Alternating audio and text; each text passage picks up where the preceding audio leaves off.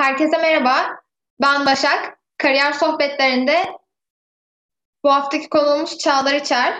Ben kısaca Çağlar Bey'in özgeçmişinden bahsedip sonra sözü Çağlar Bey'e bırakmak istiyorum. Çağlar İçer eğitimini İstanbul Erkek Lisesi ve Boğaziçi Üniversitesi Endüstri Mühendisliği'nde tamamladıktan sonra pazarlama ve search engine marketing alanında çalışmalarını sürdürmüştür. Türkiye'nin en önemli teknoloji startuplarından Insider'ın ortakları arasında yer alan Çağlar İçer, öngörüsel modelleme ve yapay zeka teknolojileri üreten ekibin yöneticiliği görevini sürdürmekte ve ürün geliştirme ile stratejik planlama süreçlerini yönetmektedir. Çağlar Bey, hoş geldiniz. Merhabalar, hoş bulduk. Ben çok teşekkür ederim yeni teklifimizi kabul ettiğiniz için. Ben teşekkür ediyorum ve tebrik ediyorum sizleri böyle güzel bir e, inisiyatif aldığınız ve e, gençlere e, bu tarz sohbetlerle e, fikir verme isteğinde bulunduğunuz için diyelim. Teşekkür ederiz. Biz de size söylemek istediğiniz bir şey var mı? Yoksa ben direkt olarak sorulara geçeyim mi? E, direkt olarak başlayabiliriz. E, katılımcı arkadaşlar da zaten e, gelecektir diye tahmin ediyorum. E, sen, sen zaten beni şey yaptın, e, tanıttın e, güzel bir şekilde. E, zaten sorularla e, geçmişe de yönelik e, referanslar vererek e, güzel bir şekilde ilerleriz diye düşünüyorum. Başlayabiliriz yani. Tamam, ben o zaman ilk sorumuza başlıyorum. İlk olarak biraz Insider'dan bahsedelim isterseniz. Insider'da ne yapıyorsunuz? Yani izliyoruz ama yani arkadaşlar için ve Insider'ın çalışma ek- ekosisteminden bahseder misiniz? E, tabii ki Insider iki bin on iki yılında e, kuruldu. Türkiye'de kuruldu. E, şu anda Insider'ın yaptığını şu şekilde tanımlayabiliriz. E, online web sitesi olan ya da mobil uygulaması olan e, markaların e, işte web sitelerine, mobil uygulamalarına, reklam kanallarına, e-mail kanallarına entegre oluyor Insider. Bu entegrasyon sayesinde de e, markaların, kullanıcılarının e, o kanallardaki davranışlarını E, toplayabiliyor ve bu davranışlar üzerinden de bir e, yapay zeka algoritmaları ile kullanıcıların ne yapacağını tahminliyor. Tahminledikten sonra da yine bahsettiğim kanallarda, web sitesinde, e-mailde, mobil uygulamada, e, reklam kanallarında bu kullanıcılara iletişim e, yapma alanı sunuyor gibi düşünebiliriz. Yani örnek e, kısa bir örnek vereyim. Satın alma ihtimali yüksek olan kullanıcıları yapay zeka ile tahminliyor. Sonra bunu reklam kanalına iletiyor ve o kullanıcıların hedeflenmesini sağlayarak reklam harcamalarının yüksek oranlı bir şekilde, e, yüksek geri dönüşlü bir şekilde kullanılmasını sağlıyor. Insider'ın temel olarak yaptığı, e, temel olarak dediğim yani aslında bu bahsettiğimi birçok e, ürün ürüne ürün desteğiyle yapıyor. Ee, bu şekilde özetleyebiliriz. Şu anda da e, yaklaşık dört yüz elli e, çalışanımız var. Dünyanın işte yirmi bir ülkede e, ofisimiz var. E, Singapore Airlines gibi, e, işte Estee Lauder gibi, Toyota gibi birçok e, dünyaca ünlü bilinen marka müşterimiz. E, bu şekilde başarılı bir şekilde ilerliyoruz. Büyümeye devam ediyoruz. E, genç arkadaşları da aramıza katmaya devam ediyoruz. Ee, önümüzde de daha başarılı günler görünüyor inşallah her şey yolunda giderse inşallah diyelim. Çok güzel. Peki biraz da şirketteki çalışma ekosisteminden bahseder misiniz? Ee, tabii. E, öncelikle yani bir teknoloji şirketi olduğumuz için e, yazılımcı arkadaş sayısı, yazılımcı mühendis arkadaş sayısı e, çok fazla yaklaşık e, yani yüzden fazla yazılımcı arkadaşımız var ve bu İstanbul ofisimizde, İstanbul ve Ankara ofisimizde. Onun dışında tabii ürünümüzü oluştururken bu yazılımcı arkadaşlarımıza ek olarak product manager yani ürün ürün müdürü Türkçesi. Türkçe çok uygun olmuyor ama product manager diyelim. Product manager arkadaşlarımız var, kaliteden sorumlu arkadaşlarımız var. Bu teknolojik ürünler çıktıktan sonra da bu ürünlerin satılması ve satıldıktan sonra da E, müşteri yönetiminin yapılması, ayrıca pazarlama e, ekibimiz mevcut. E, bunlarla beraber yani en önemli ekibimizin işte dört yüz elli kişiden bahsettim. En önemli e, payı e, yazılımcı arkadaşlardan oluşuyor. E, bu şekilde özetleyebilirim. Ve e, hani daha çok yaş ortalaması da biraz gençten yana olduğunu söyleyebiliriz. Tabii ki tecrübeli arkadaşlarımız da aramızda çok fazla var ama e, böyle bir hem uluslararası ortamın olduğu hem de e, çalışarak, çalışmaktan gurur duyarak, çalışmaktan gocunmayan insanların bir arada olduğu, kendini geliştirmeye e, açık ve kendini geliştirmeyi isteyen insanların bir arada olduğu bir ortam olduğunu söyleyebilirim. Reklam gibi oldu ama sorunun cevabı bu olduğu için bu şekilde cevap vermek durumunda. Yok hayır, ya zaten bize bunu, bunu duymak istiyoruz aslında. Bunları duymak istiyoruz. Söyleyemedim biraz. Evet. Güzel bir cevap. Tamamdır. Evet, çok teşekkür ederiz cevabınız için. Ee, ben diğer soruya geçiyorum. Insider'ı kurarken ne gibi değişik sorunlarla karşılaştınız? Hı hı hı hı. Yani e, burada özellikle şimdi geçtiğimiz on sene öncesine baktığımızda, on beş sene öncesine baktığımızda şu anda içinde bulunduğumuz zaman e, biraz daha bu ekosistemin, startup ekosisteminin, girişim ekosisteminin e, biraz daha gelişmiş olduğu bir zaman. Hem gençler buna daha fazla ilgi duyduğu için hem teknolojik alanda gelişmeler e, dünyada e, daha fazla olduğu için şu anda bu ekosistem çok daha büyük ve çok daha e, nasıl diyeyim, çok daha büyük ama kesinlikle yeterli büyüklükte ve yeterli e, harekette değil. Şimdi çok fazla üniversiteden çok fazla mezun olan arkadaşlarımız var. Bunların bir kısmı, çok küçük bir kısmı bir e, girişim alanında bir şeyler yapmak istiyor ve bu alanda e, aksiyonlar alıyor. E, geçtiğimiz on sene önce bu daha azdı. Şu anda e, ne mutlu ki daha fazla ama çok daha fazla olması gerekiyor ki biz de e, buralardan, burada eğitim görmüş insanların ürettiği teknolojiler üretebilelim. Şimdi biz de hani Insider'ın ilk kurulduğu e, zamana döndüğümüzde bir kere en önemli e, zorluk demeyeyim de hani challenge da demeyeyim. Challenge'ın Türkçesi olarak e, bir challenge'ın Türkçesini ne diyelim? Ben de challenge olarak kullanıyorum Türkçe'de de maalesef. Üzerinden gelinmesi gereken ve gelinebilen engel diyelim. E, engel burada... demek. Ekip ekip çok önemli. Yani ilk e, ilk kurulduğunda, herhangi bir startup ilk kurulduğunda o ekibi oluşturmak e, çok önemli ve bir o kadar da önemli olduğu kadar da kolay değil. Çünkü e, ilk kurulduğunda ne var? Elinizde aslında hiçbir şey yok. Belki sadece bir fikir var ve kurucu ortaklar var. Bu fikire ve kurucu ortaklara inanabilen e, arkadaşları e, aramıza katmak bizi aslında bu noktalara getirdi ama o zaman da bir yandan zor olan e, şeylerden biriydi. Çünkü karşı taraf, hani bir arkadaşımız var, bir görev almasını planlıyoruz. Lakin ortada bir, henüz bir şey yok, daha yeni e, kuruluyor ve dolayısıyla o arkadaşın buna e, güvenip e, bu işin içine girmesi de o kadar kolay olmuyor. Şu an mesela dedim dört yüz elli kişiyiz dedim ya, şu an biraz daha mesela kolay e, ama o işte altı kişiyken, on kişiyken, yirmi kişiyken e, bu biraz daha zor oluyor. Buna ek olarak yani şu da var. Yani geçtiğimiz yedi sene boyunca hepimiz aslında e, Insider'daki herkes kendisini çok fazla e, geliştirdi. Geliştirmesi gerekti. Çünkü biz ilk kurulduğunda ürün yönetimi nasıl yapılır? Teknoloji e, geliştirilmesi nasıl yapılır? Tabii ki e, hani çok fazla çok fazla bilgi sahibi değildik bu konularla ilgili. Öğrene öğrene E, o noktalarda yani bir ürün nasıl yapılır, ürün yönetim süreci nasıl yapılır, kalite süreci bu ürünün içerisine nasıl eklenir, bunları zamanla öğrendik. İlk başta bu, bunlar bu kadar kolay değildi ve çok fazla e, zorluklar e, çektiğimizi söyleyebilirim. Bundan sonra da aslında bir diğer e, zorluk diyelim, ilk müşterinin gelmesi. İlk müşterinin gelmesi e, zor olduğu kadar aynı zamanda e, çok önemli e, şeylerden bir tanesi. E, mihenk taştı. Mihenk taşlarından bir tanesi. E, o da ilk müşteriye getirmek de e, zorlu olan süreçlerden ama bir o kadar da keyif aldığımız süreçlerden bir tanesiydi. Çok teşekkürler cevabınız için. Ee, şöyle bir soru gelmiş. Aslında bu soru bize hep geliyor. Birlikte çalıştığınız kişilerde aradığınız özellikler neler? Insider'da işe ve staja girmek için ne yapmak gerekir? Aslında biraz da cevap verdiniz ama. E, tabii yani şunu söyleyeyim. Bir kere e, yani Insider'ın kendi e, değerleri var. Onlardan da bahsedeceğim ama e, öğrenmeye açık olmak çok değerli. Neden çok değerli? Şimdi teknoloji alanında bir iş yapıyoruz.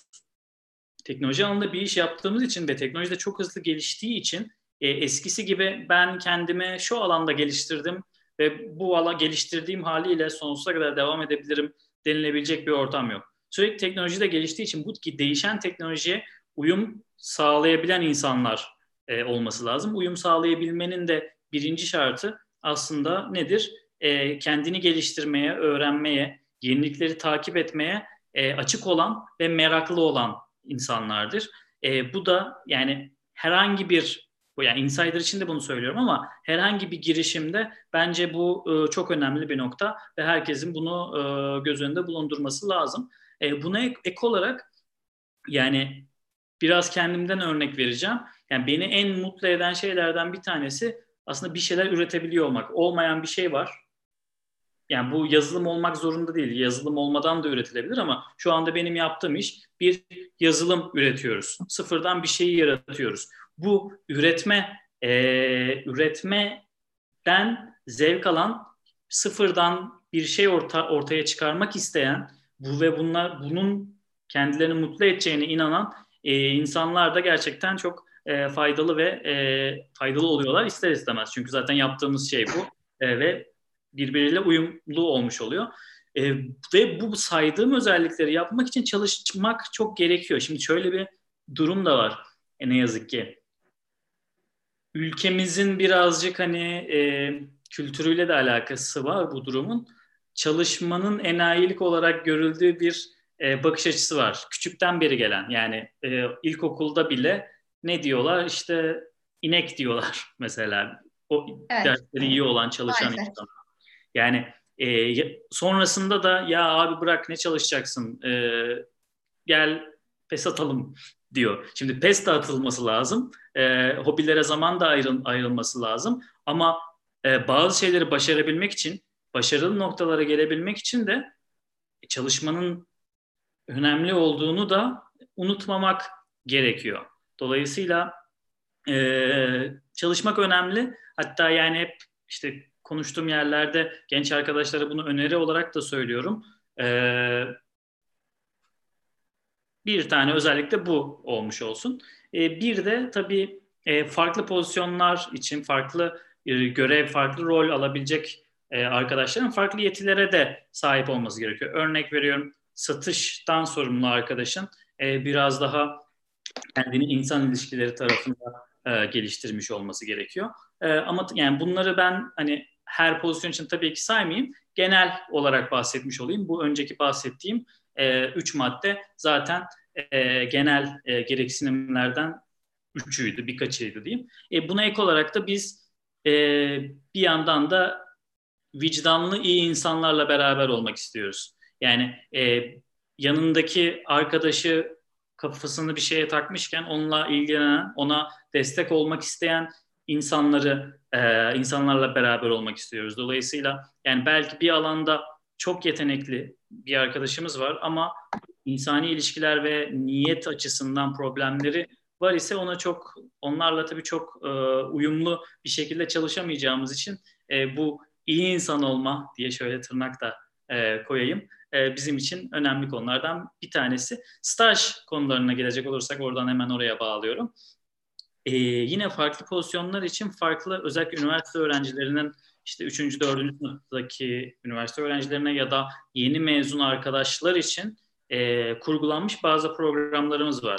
İşte bir e, örnek veriyorum yazılım tarafı için Challenge Day yapıyoruz. Hatta e, biz yapay zeka tarafında, Big Data ve yapay zeka tarafında geçtiğimiz Şubat ayında yapmıştık.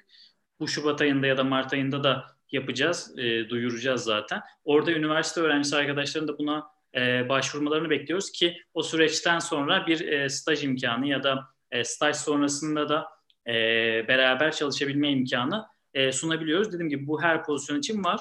E, yani LinkedIn hesabımızı takip et derse arkadaşlarımız zaten bunun duyurularını e, görürler. E, ama ş- şunun da altını çizmem lazım. Yani normalde hani staj yapılır, biter ya. Yani biz biraz E, bu alanda e, bu alana gönül vermiş arkadaş yani stajyer olacaksa bile bir kere herhangi bir aklımıza işte e, şurada staj yaptım ama pek bir şey yapmadım değil.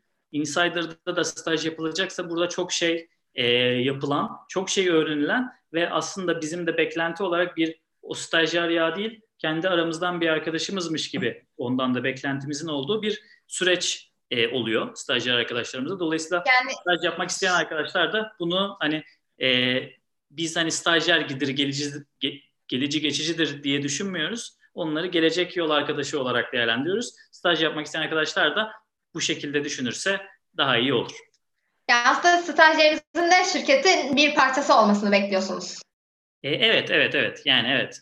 Öyle bir geçici hani dur bir bakayım gibi değil de e, hakikaten beraber bir şeyler yapmaya istekli arkadaşlar istiyoruz. Peki e, az önce tam da böyle hobilerden de bahsettik. E, ondan bahsetmişken de hemen sorayım. Siz tiyatroyla da ilgileniyorsunuz bildiğim kadarıyla. Peki siz hem iş hem tiyatro aynı anda nasıl e, yönetiyorsunuz diyeyim? E, evet. E, doğaçlama tiyatro yapıyorum bu arada. E, doğaçlama tiyatro e, işte bir ekibimiz var. E, yedi hatta sekizinci senemiz. E, yerli yersiz doğaçlama bu arada Instagram'dan takip edebilirsiniz. E, yapıyoruz. Bayağı faydalı. Bence herkesin bu arada yani hobisi de olmalı. Çok yoğun çalışsa da bu arada e, çok yoğun da çalışıyorum tabii ki. E, ama çok yoğun çalışmanın yanında e, bir hobi her zaman e, faydalı oluyor. Başka insanların kendilerini başka yönde e, geliştirmesini de sağlıyor. Çok kolay oluyor mu? Yani zamanımızı doğru planladığımız sürece her şey çok kolay oluyor. Spor yapmak isteyen herkes kendi sporunu da yapıyor. Ee, başka bir hobisi işte müzikle ilgilenen ya da e, herhangi bir hobisine zaman ayırmak isteyen arkadaşların da e, mutlaka ayırmasını hem üniversitede okurken keşke lisedeyken de, şimdi biraz geç olabilir lisedeki arkadaşlarım izliyorsa onlara da hitap etmiş olalım. E, bir ek bir bilezik E, sahibi olmak bence çok faydalı. Hem de o bir e, farklı taraftan bakış açısı, iş hayatında da farklı bir taraftan bakma yeteneği de sağlıyor. Onlardan bir tık hani farklı bir alan olduğu için, bir de hani bir de doğaçlama tiyatro olduğu için hızlı düşünme gibi, hızlı düşünme, hızlı cevap verme gibi alanlarda da kendimizi geliştirmemiz gerekiyor. E, dolayısıyla öyle öyle gidiyor yani. İyi gidiyor. Ya ben biraz da bu tarz hobilerin insanın öz disiplinini de yükselttiğini düşünüyorum. E doğru, çünkü zaman ayırman gerekiyor ve o zamanı ayırabilmek için de e, belli bir disiplini izlemen gerekiyor. Dolayısıyla katılıyorum ben de sana, evet. Ee, bir şöyle bir soru gelmiş. E-ticaret e, konusunda yapay zeka nasıl kullanılıyor? Henüz var olmayan bir ürün ya da hizmeti önceden tanımlanabilir mi? Tanımlayabilir miyiz? Henüz Pardon. Önceden tanımlayabilir mi? Orayı, o son son cümleyi bir daha alabilir miyim? Henüz var olmayan bir ürün ya da hizmeti önceden tanımlayabilir mi? Güzel, güzelmiş o, o son soruda. Şimdi bir temelden e-ticarette nasıl kullanılıyor tarafından e, gireyim. Bu arada bizim hani Insider'ın içerisinde yapay zekayı kullanan e, ürünlerimizden biraz bahsedeceğim bu alanda. Çünkü direkt e-ticaretle e, alakalı. E, bunlardan birincisi bir kere kullanıcıların e, niyetini tahminleme. Yani indirme duyarlı mı değil mi? Satın alma ihtimali yüksek mi değil mi? Bu kullanı, kullanıcılar önümüzdeki dönemde bu siteye ne kadar gelecek? Ne kadar gelecek ve ne kadar değer yaratacak? Bunun tahminlenmesi. E, buna ek olarak kullanıcıyı ne zaman kaybedeceğiz? Kullanıcı kaybedilmeye ne kadar yakın ki ona da ona göre bir iletişimde bulunabilsin. Şimdi bir e, kullanıcı segmentleme. Bu örnekleri kullanıcı segmentleme olarak düşünebiliriz. İkinci tarafı aslında e, recommendation engine, ürün öneri motoru. E, Insider'da da adı Smart Recommender diye geçer bu arada. Yani gündelik hayatımızda da çok fazla var. İşte Netflix'te var, Spotify'da var. E, Amazon'a girerseniz Amazon'da yani her sayfada en az üç tane var. Ee, bu da aslında ne yapmış oluyor? Yine kullanıcıların geçmiş verilerini toplayıp ve yapay zeka aracılığı ile hangi ürünlere e, ilgi duyabilir, bunu tahminleyerek bu ürünleri kullanıcılara gö- gösteriyor. Yani zaten detaylı açıklamama gerek yok. Sadece buradaki şey kullanıcının geçmiş davranışlarını, geçmiş satın almalarını, geçmiş aramalarını, geçmiş sepete eklemelerini, İşte Netflix'teyse ne kadar izliyor, hangi janrda izliyor vesaire. Bunları göz önünde bularak her kullanıcı özelinde, buradaki en önemli nokta, her kullanıcının kendi davranışına göre bir e, içerik, bir ürün önerisi görüyor olması ve bu da aslında yani şunu düşünebilirsiniz. İşte bir internet sitesi düşünün. Bir internet sitesine giren bütün kullanıcıları düşünün. O bütün kullanıcıların bütün yap- yaptığı sayfa görüntülemeleri düşünün. Bu sadece bir marka için, yani bir saniyede ne kadar fazla veri aktığını düşünün. Bunu bir de işte e, altı yüz yedi yüz marka için bir saniyede ne kadar büyük bir veri kullan her kullanıcı için aktığını düşünün. E, o yüzden zaten big data diyoruz. Bunların sonucunda da kullanıcının tecrübelerine uygun, tercihlerine uygun, belki kendisi farkında olmasa bile e, onun tercih edebileceği ürünler e, önerilmesini sağlayan bir sistem. Yapay zeka bir de burada kullanılıyor. Ek olarak e, arama tarafında kullanılabiliyor. Web sitelerinde, yani Google'dan bahsetmiyorum, bir de hani ürün araması vardır ya. Burada da ürün araması yapan kullanıcıların yine geçmiş verilerine göre e, örnek veriyorum, ben işte Apple diye arıyorum ama e, ben mesela işte Apple cihazı, Apple markasını arıyorum. Başka biri Apple meyvesini, elma meyvesini arıyor. Bunu da geçmiş kullan geçmiş yine aynı kullanıcıların kullanıcı özelinde e, geçmiş verilerini göz önünde bulundurarak en doğru sonucu vermesini sağlıyor. Buna ek olarak, yani bunlar biraz daha görebildiğimiz, daha somut bir şekilde yapay zekayı nasıl kullanabildiğimiz örneklerden bir tanesi. Bir de göremediğimiz taraf var. Göremediğimiz tarafta da örneğin e, bu fraud detection var. Yani bir satın alma yapılıyor ama orada bir fraud'un, işte Türkçesi nasıl diyeyim, dolandırma alışverişi diyeyim, bir şeyler oluyor. Onun e, tespit edilmesi tarafında da yapay zekalar kullanılabiliyor. Ek olarak bazı markalar chatbot kullanıyor, biliyorsunuz. Bazıları insan, yani o chatbotlar aslında bot değil, insan. Bazı yerlerde hazır hazır cevaplar var ama bir de hazır cevapların olmadığı ve karşı tarafta insanın da olmadığı hakikaten chatbot, yani bir botun olduğu ve e, kullanıcı bir niyette bulunduğunda, bir şey yazdığında onun ne istediğini tahmin eden ve bu tahmine göre ona e, cevap vermeye çalışan e, chatbotlarda da kullanılabiliyor. Şu an son zamanlarda Türkiye'de bankalar biraz hani bu işe e, giriyor. Fena olmayan noktalarda e, ama yine daha iyi olma e, potansiyeli de mevcut. Şey tarafında, hani sorunun ikinci tarafına gelecek olursak, hani hiç, yani yapay zeka aracılığı ile e, işte bir ürün oluşturulabilir mi, hiç akla gelmeyen. O çok e, o çok gerçekçi değil. Yani ürünü bu arada hani şey olarak e-ticaret sitesinde satılan bir ürün olarak E, düşünebilirim. Yani yapay zeka aracılığıyla çeşitli outputlar elde edilebilir. Hani örne- örnek veriyorum, şu yani şuraya, şu kategoriye da- dair, şu markaya dair, şu renge dair bir talep var. Sen o talebi karşılayamıyorsun diye bir şey çıkarabilir ama bunun otomatize olup ve insan şeyinden de geçmeden, hani insan filtresinden de geçmeden o çok gerçekçi olmaz. Ama neden olmasın? Yani hani böyle bir, ben şu an hani yeterince düşünmeden bir cevap veriyorum soruya istinaden.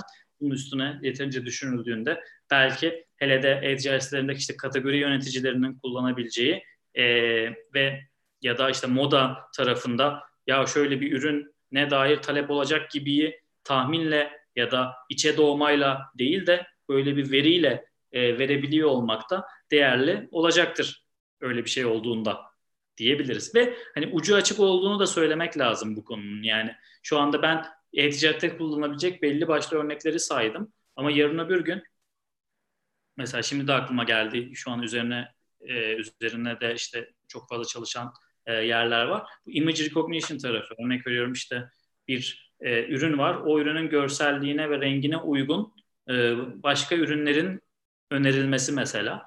E, bu gibi kullanımlar da var. Yapay zekanın image recognition tarafının kullanıldığı. Dolayısıyla o, ucumuz açık. Gençliğimiz var. E, dolayısıyla e, şey yapmak lazım. Yani hep e, yenilikleri takip etmek ve bu yeniliklere dair fikir üretebiliyor olmak lazım. Teşekkür ederiz cevabınız için. Ee, bir soru da şöyle gelmiş. Yapay zekanın gelişmesinin önündeki en büyük engel nedir? Yapay zekanın gelişmesinin önündeki en büyük engel bence şu anda yeterince insanın bununla ilgilenmiyor olmasıdır. Ee, yani çok fazla baktığımızda hani Türkiye'de de işte yakın zamanda bir bölüm işte Hacettepe Üniversitesi'nde oluşturuldu. Yani şu anda buna dair eğitim, kendini eğitmek isteyen arkadaşlarımız çok kolay bir şekilde çok fazla çok fazla kaynakla kendini geliştirebiliyor. Kesinlikle bir bahane değil bu arada. buna dair ekstra bir bölümün olmaması. Ama toplam hem dünyaya da baktığımızda bu alanla ilgilenen insan sayısı bence olması gerektiğinin ve içinde bulunan fırsatları göz önünde bulundurduğumuzda e, onun altında, o, o sayının altında. Dolayısıyla yani onun dışında bir engel e, ben görmüyorum. Daha fazla insan, daha fazla akıllı insan e, bunun için zaman harcarsa buradaki gelişim hızının çok daha hızlı olacağını yani hep beraber tahmin edebiliriz. E, onun dışında bir engel hani şu, şu, soru soruyu soran arkadaşımız hani biraz şunu düşünerek mi sormuş diye düşünebiliriz. Hani işte Putin bir açıklama yapıyor, işte Elon Musk bir açıklama yapıyor, işte yapay zekanın e, regüle edilmesi lazım. Ben yani evet tabii ki edilmesi lazım çünkü yani bu arada hani şunu da hatırlayalım, yapay zeka ne, nerede tehlikeli olabilir diye düşündüğümüzde şu anda mesela bir drone düşünün, drone hop insan olduğunu anladı, hop çat mesela vurdu.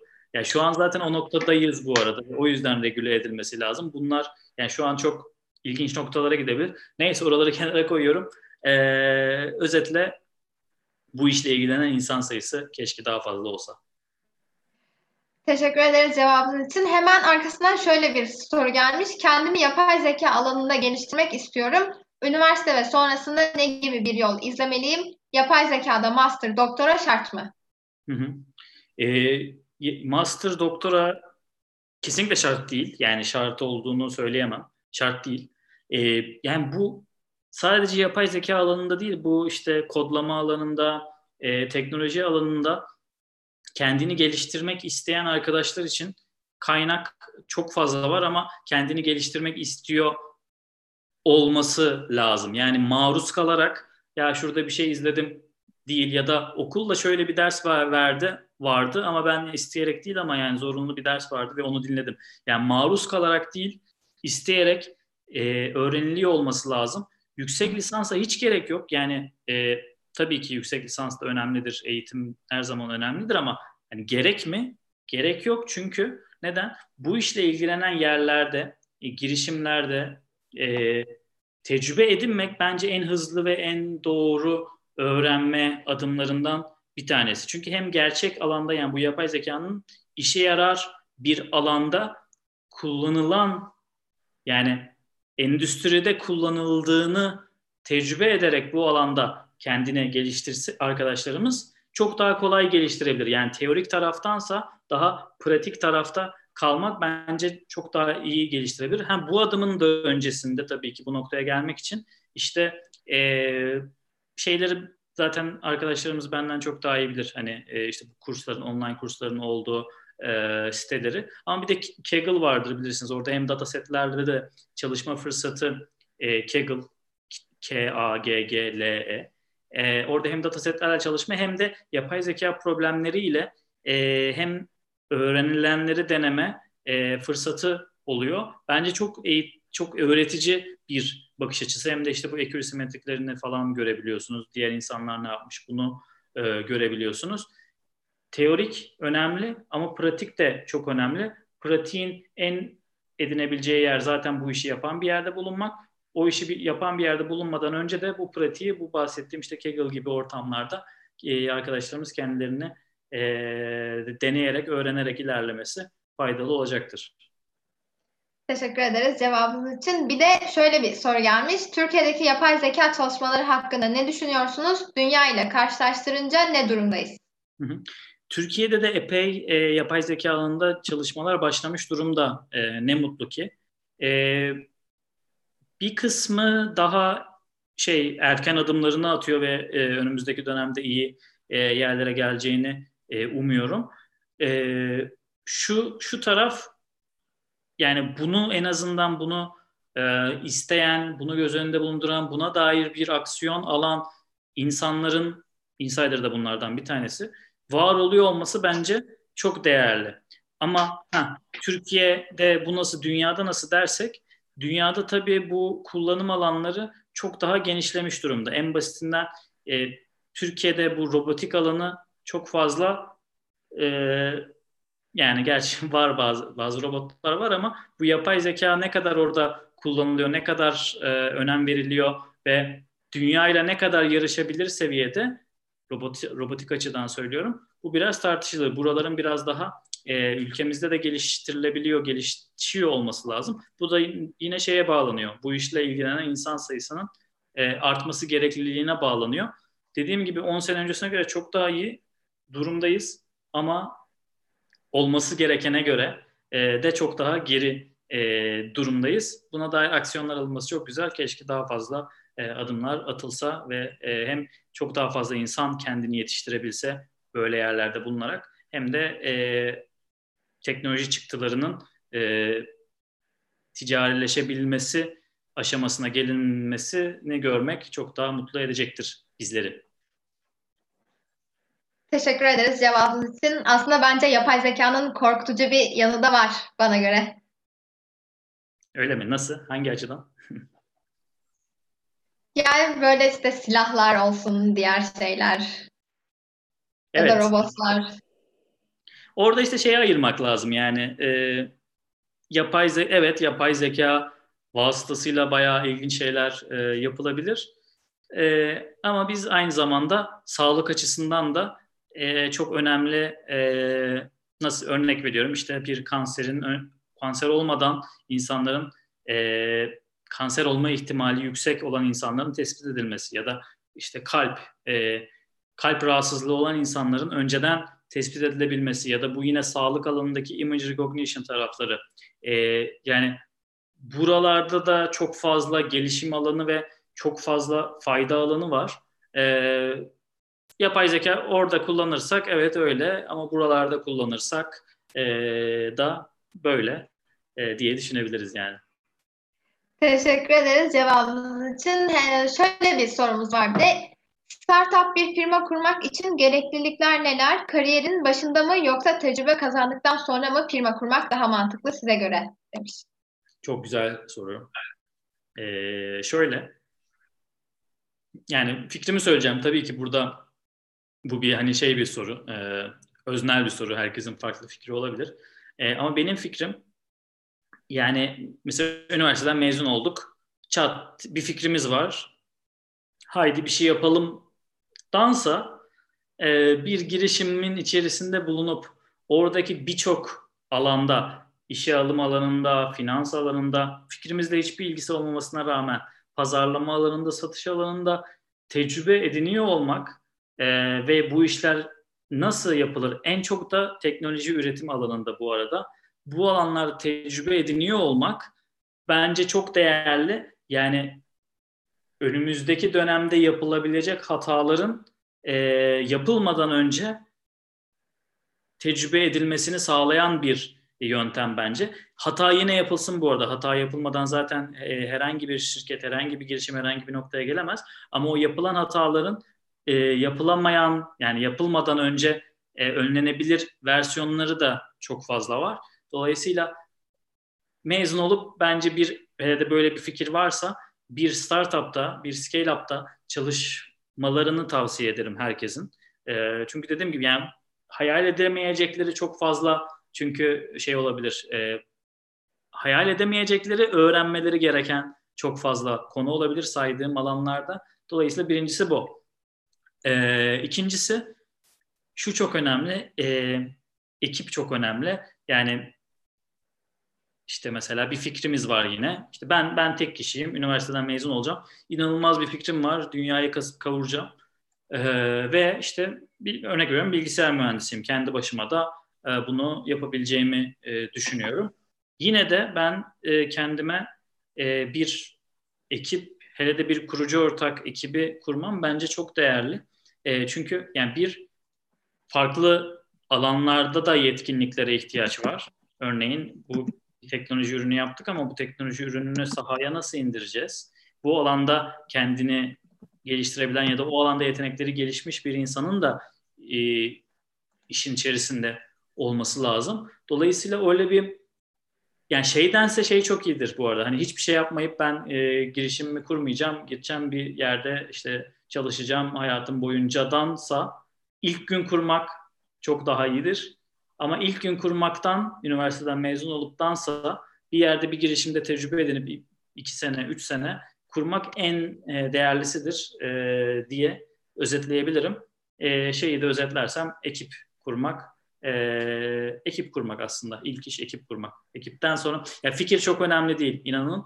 E, fikir ne kadar güzel olursa olsun, e, ekip iyi olmadan, ekip iyi olmazsa, e, bu fikri uygulamada hatalar yapılırsa o fikir hiçbir yere e, gelmeyebilir. E, dolayısıyla fikirden daha önemlisi ekip e, diye toparlamış olayım.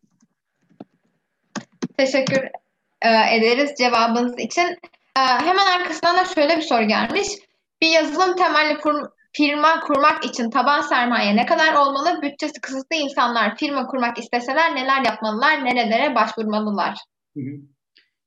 Valla yani e, hele de bir kurucu ortaklı bir ekiple başlıyorsanız, yani sermayesiz de, yani sermayesiz derken tabii ki bir hani masanız, bilgisayarınız, e, çalışacağınız bir yer olması e, lazım. Ama e, asıl temel o ekibi kurmak için e, bu işte angel investor'lar var biliyorsunuz. Ama angel investor'lara da varana kadar bir çalışan, e, en azından işte minimum viable product'a erişmiş bir ürüne ulaşmak da faydalı o, olacaktır. Yani ama şunu söylemek istiyorum, yani para ya da sermaye dert olmadan zaten başlıyor olmanız lazım. Çünkü hani bir ekiple oluşturuyorsunuz ya ve o ekip kendini bu işe adayacak ya zaten. Dolayısıyla kurucu ortak ekibinden bahsediyorum. Bir ürün ilk aşamaya geldikten sonra ki bu angel investor'lar, angel investor tarafı zaten bu alan, dediğim gibi on sene önceye göre çok daha iyi bir durumdayız. Çok daha yatırım alabilir bir durumdayız. Yani şunun altını tekrar çizmek istiyorum. Benim bir fikrim var ama sermayem yok, hiçbir şey yapamıyorum diye bir dünyada değiliz şu anda. Yani sermayemiz sıfır da olsa şu an e, yapacağımız, atacağımız adımlarla e, o gereken sermayeye e, ulaşma yolları var. E, bunun için de zaten e, işte bu hızlandırıcı programları, işte tohum vesaire gibi e, şeyleri araştırabilir arkadaşlar. Şey olmasın yani, sermayem yok, ne yapacağım diye bir şey yok. E, yürünebilir her türlü. Teşekkürler. Bir de şöyle bir sorumuz var. Türkiye'deki ekonomik ortamda startup kurup büyütmenin zorlukları ve avantajları diğer ülkelere göre sizce nedir? Hı hı. E, kurmak, kurmak konusunda yani kendi ülkemiz olduğu için kolay.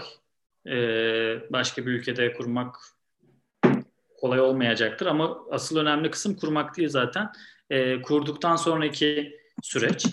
Türkiye'de bir kere avantajlardan başlayalım. Ee, şey insan sayısı çok fazla, akıllı insan sayısı çok fazla.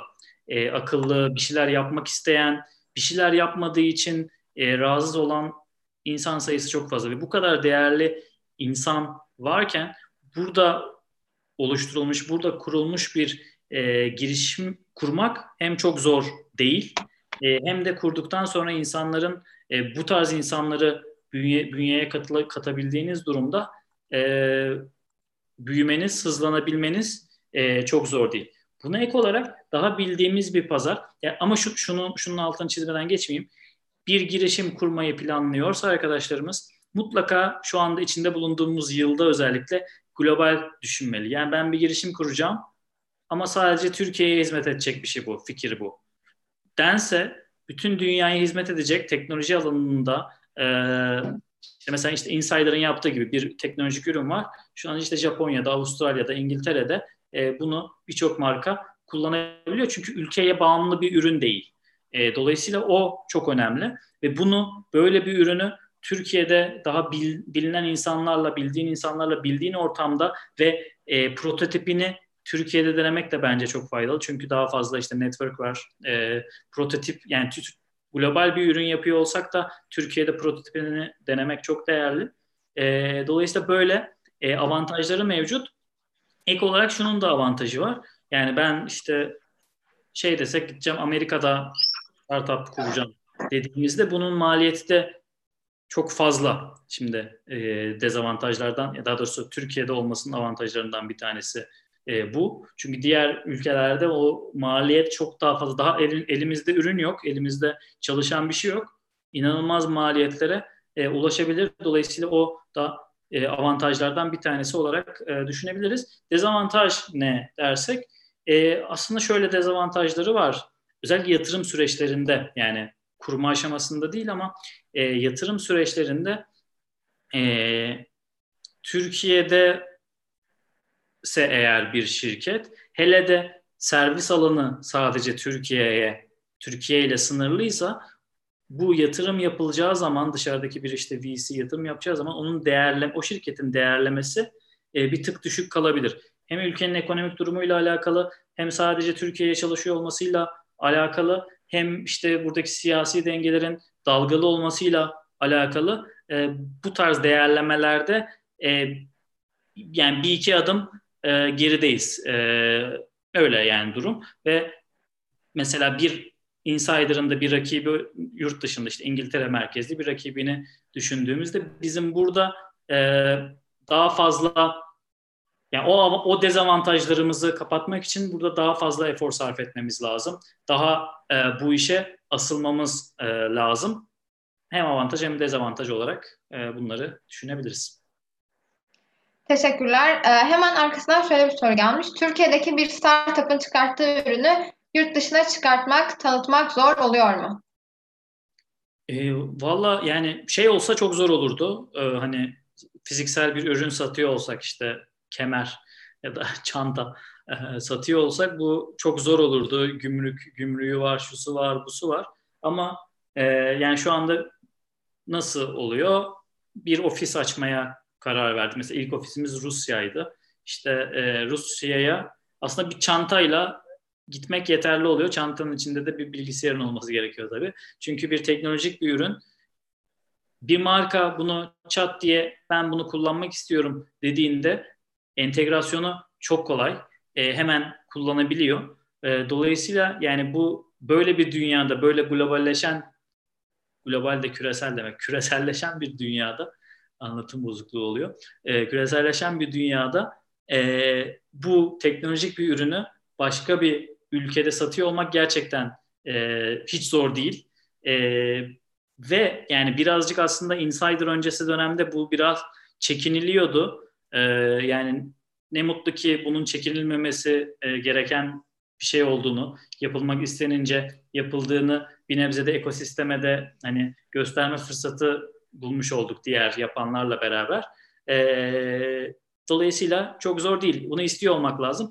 İstedikten sonra da işte mesela nasıl ilerliyoruz biz? O ülkeye bir country manager, işte önce kurucu ortaklarımızdan Serhat, işte büyümeden sorumlu, oraya gidiyor. Sonra bir country manager e, hire işte e, hire ediyor. Sonra ilk müşteriler, ilk müşteri görüşmelerini yapıyor. Bir bir hızı aldıktan sonra zaten orası devam et, ediyor. Yani bundan kesinlikle E, korkmayınız. E, dediğim gibi şeyi destekleyeceğim yine. Bir teknoloji ürünü üretmek istiyorsanız da mutlaka globalleşen, e, globalleşebilecek e, tarafa oynayınız e, ki e, çok daha büyük noktalara gelebiliniz. Teşekkürler. Bir de eğitim hayatınızla ilgili bir soru gelmiş. Üniversite eğitiminizi Boğaziçi Üniversitesi'nde tamamladınız. Bu süreçte üniversite eğitiminin size sosyal, akademik ve iş hayatı açısından e, kattıklarından bahsedebilir misiniz? E, bahsederim tabii. E, yani öncelikle şunu söyleyeyim. Liseyi de bunun içine katayım. Yani lisede, üniversitede herhangi bir derste, herhangi bir öğrendiğimiz spesifik bir konu, iş hayatında bir noktada ya da bir alanda çok böyle ya direkt bu dersin konusu şeklinde bir bağlantı kurulmuyor. Yani öyle bir net e, bir bağlantı yok okul hayatında öğrenilenlerle. Ama dediğim gibi hem liseyi hem üniversiteyi hesaba katıyorum. Bakış açısı katması açısından işte endüstri mühendisliği okudum. Orada bir e, verimli yapma bakış açısı, işte lisede de biraz daha e, Alman bakış açısı, daha analitik bakış açısını e, görme fırsatı oldu. E, fırsatım oldu. E, onların faydasını görüyorum açıkçası. Bir problemle karşılaştığımda o problemi, o probleme yaklaşım tarafında e, ki onun faydalarını görebiliyorum ama bunlar tabii biraz daha ölçülmesi de zor konular. Lisemden de üniversitede okuduğum bölümden de çok mutluyum. Yani bir daha olsa yine aynı e, belki bilgisayar mühendisliği okuyabilirim. O, orası tartışılır. Ee, dolayısıyla yani bu katkı gerçekten var. Sosyal olarak baktığımızda lisede bir lisede şeyin faydasını çok gördüm. e, izci grubu vardı bizim. Türkiye'nin ilk izci grubu hatta. Orada kamplara falan giderdik. Orada beraber ekipçe e, işte bir şeyler yapıyor, yapıyor olmak beraber işte hem yemek yapıyorsun hem program yapıyorsun, doğada e, kalıyorsun. E, bunu yapabiliyor olmak da aslında şu anda da e, içinde bulunduğum işte girişim kültürüne çok o zamanlardan böyle bir e, o zamanlarda yaptıklarımın etkisi olduğunu da e, hissedebiliyorum, görebiliyorum. O, o da önemli şeylerden bir tanesi. Bunu hani bu arada hani kamp, İzmir ve kamp dedim. Herhangi bir lise, üniversitede, herhangi bir kulüpte, herhangi bir organizasyonda da bulunulduğunda edinle, yani tabii edinme seviyesi farklı olacaktır ama edinilebilecek organizasyonlar. Beraber çalışarak organizasyon yapıyorsunuz ve e, bir iş doğru çalışsın diye, doğru olsun diye çok farklı insanlarla, farklı kategorideki insanlarla iletişime geçip o işin olmasını sağlıyorsunuz. Aslında girişim de bir anlamda öyle. E, çok fazla problem var, çok fazla çözülmesi gereken konu var e, ve bunları yöntem ne olursa olsun çözebiliyor olmak e, zaten A noktasından B noktasına getiren en önemli özelliklerden bir tanesi diye konuyu farklı bir noktaya getirerek anlatmış olayım. Evet. Cevabınız için. Ee, o zaman hemen ben şöyle sormak istiyorum. Siz neden bir endüstri mühendisi olarak yazılım alanına yöneldiniz yani? Daha farklı alanlarda yönelebilirdiniz aslında. Siz neden yazılımı tercih ettiniz? Ee, evet, güzel konu. Şimdi endüstri mühendisliğinde bu arada üniversitemdeki gördüğüm endüstri mühendisliğinde biraz daha hani bu fabrikalar yönünde de bayağı bir eğitim aldık ama daha optimizasyon ve programlama alanında, object oriented programlama alanında da bayağı bir ders aldık. Dolayısıyla o yönde bir geçmişim de vardı ve e, bir sevgim, bir saygım e, kodlama alanına o üniversitede başlamıştı aslında. E, ama sonrasında da e, yani dürüst olmak gerekirse beraber mezun olduğum arkadaşlarımın birçoğu yazılım alanına yönelmedi. E, daha işte e, bahsettiğimiz daha kurumsal alanlara yöneldiler. Çok da başarılılar. E, ama e, ben niye buraya yöneldim? Biraz baktığımda yani biraz önce bahsettiğim var ya, şu an iki bin yirmi yılındayız. O zamanlar e, mezun oldum, iki bin on iki yılındaydık. E, bakıldığında yani bir teknoloji üretiyorsun ve yani teknoloji üretiyor olmak aslında. Yani üretiyor olmak ve onu yayabiliyor olmak çok değerli. Bunu da şu anda o teknoloji üretimini yazılımla yapabiliyoruz.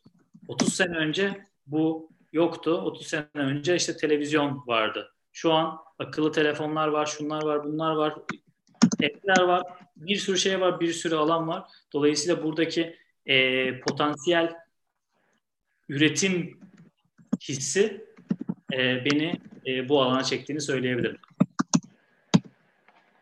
Teşekkür ederiz. Ee, peki sizin kodlama öğrenmek isteyenlere e, tavsiyeleriniz nelerdir? Özel bir yazılım dili öğrenmelerini tavsiye ediyor musunuz? Özellikle de yapay zeka için şu dili kullanın diyor musunuz? Valla da, daha çok kodlama öğrenmek isteyenlere önerimi söyleyeyim. Kodlama öğrenmek isteyin.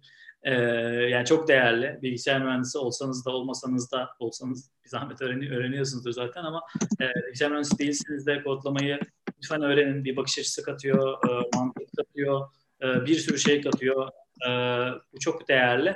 Ek olarak e, heh, isteyenler kodlama öğrenmek istiyorum diyenlere gelince açıkçası orada programlama dilinin e, çok şeyi yok. Yani mantığı öğrendikten sonra önünüzde yaklaşan ihtiyaçlara göre o programlama mantığını zaten çok kolayca e, şey yapabileceksiniz. Yani o yöne doğru e, katalize edebileceksiniz. Biz mesela şeyde yapay zeka tarafında Scala kullanıyoruz. Ama yani orada dediğim gibi herhangi bir e, dil e, kullanabilirsiniz, öğrenebilirsiniz. Python çok fazla kullanılıyor biliyorsunuz. E, burada dediğim gibi ya öğrenin de ne olduğu, o dilin ne olduğu çok önemli değil. Bir şekilde zaten ihtiyaçlar doğrultusunda zaten şey şey demiştim ya ben hani hızlı öğrenebiliyor olmak, merak edebiliyor olmak. Çünkü diğer türlü milyonlarca kodlama dili var. Her birini öğrenmek lazım. İşte her birini öğrenmeye gerek yok. O işin mantığını e, kaptıktan sonra hangi ihtiyaç için neyi kullanman gerekiyorsa onu da kullanabiliyor olmak zaten değerli olacak. Teşekkürler. Peki sizce yapay zeka hangi meslekleri etkileyecek? Yapay zeka hangi meslekleri? Vallahi hepsini etkileyecek. Yani özellikle de yani tahmin edersiniz ki rutin e, yapılan işlerin çok olduğu yerleri daha fazla etkileyecek. Yani gıda sektöründen tutunuz, fabrikaları zaten etkiliyor. E, internet taraflarına geçiyorum. Oralar zaten işin içerisinde. Trafiği çok fazla etkileyecek. E, yani her şeyi sayacağım galiba. O yüzden hiç saymayayım. Her şeyi etkileyecek yani.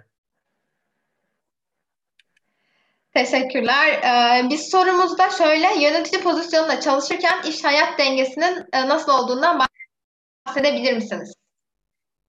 Tabii, tabii. Yani yönetici pozisyonundan bağımsız olarak da bunu söyleyebilirim. Yönetici yönetici olmadan, yani çok fazla bir farkı yok çünkü oradaki e, bu soruya istinaden. Ya bir kere iş-hayat dengesi tümcesi biraz böyle şey, nasıl diyeyim? Yani hayatın önemli bir kısmı zaten yaptığımız iş. Dolayısıyla onlar aslında birbirinin e, içerisinde. E, ama şunu söylemem, şunu söylemem iyi olur. Yani yapılmak istenen büyük hedefler doğrultusunda zaten e, yapılan şeyler, işte çok yoğun bir çalışma ortamımız var. Bunu söylemiştim zaten.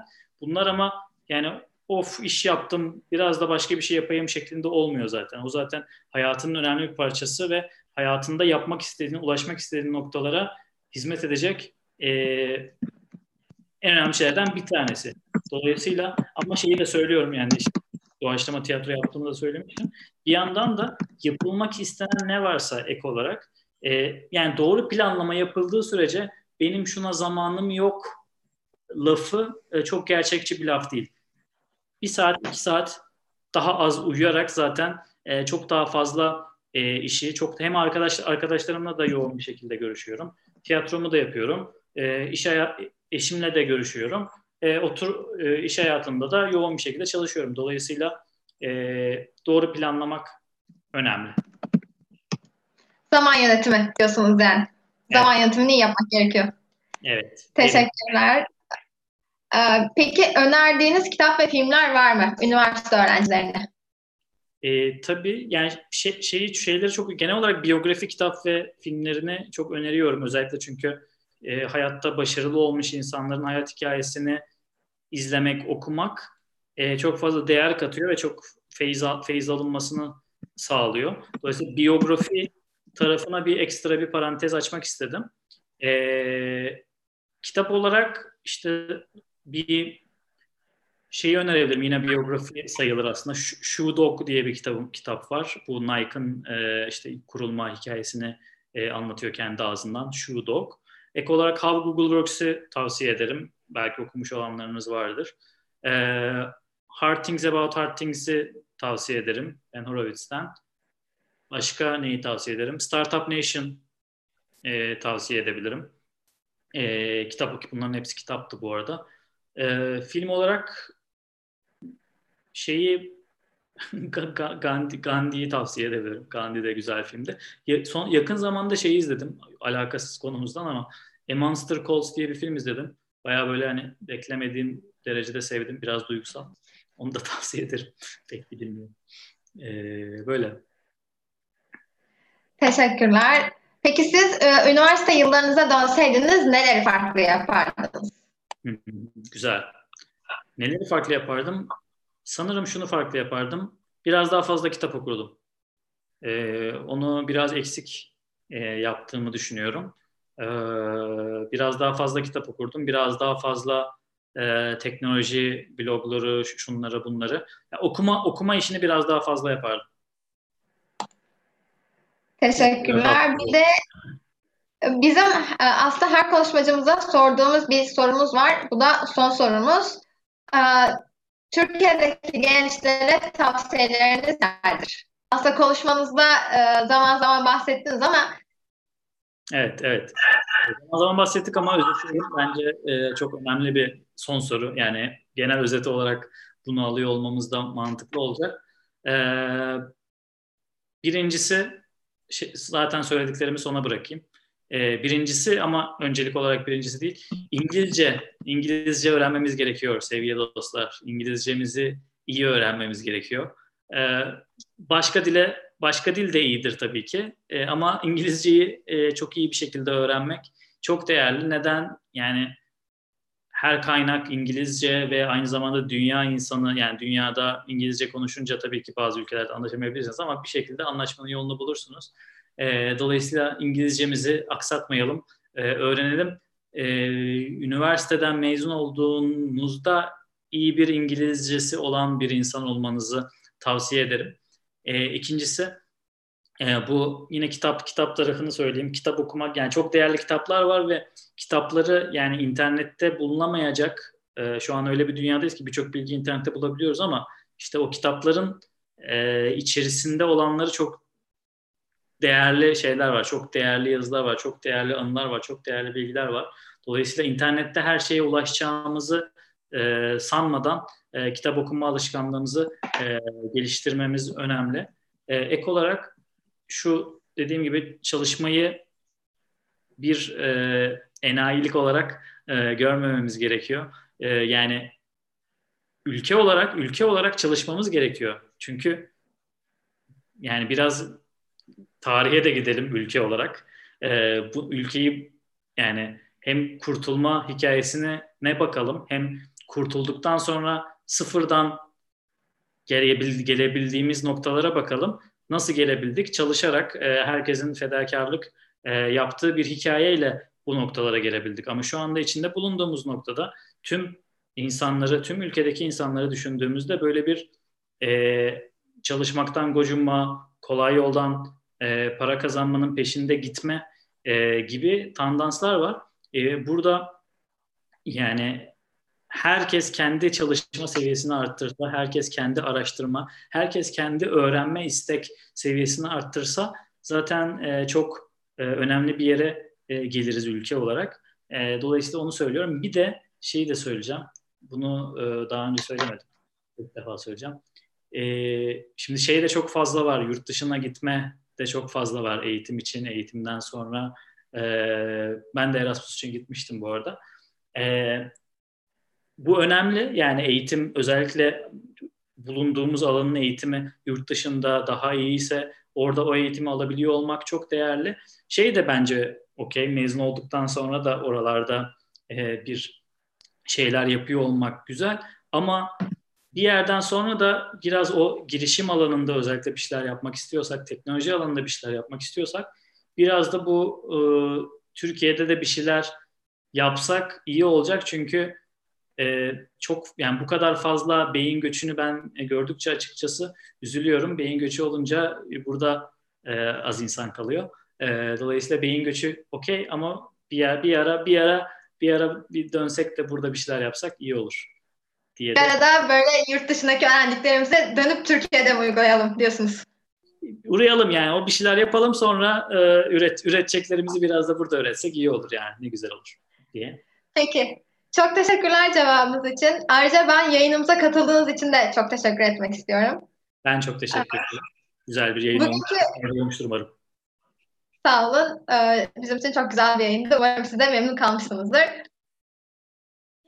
Bugünkü yayınımız bu kadardı arkadaşlar. Bizi izleyen herkese teşekkür ederiz. Haftaya pazar günü dokuz Şubat'ta yine Türkiye saatiyle akşam sekizde Mihre Özkan bizimle olacak. Haftaya da Mihre Hoca'yla bir yayın yapacağız. Gelecek hafta görüşmek üzere.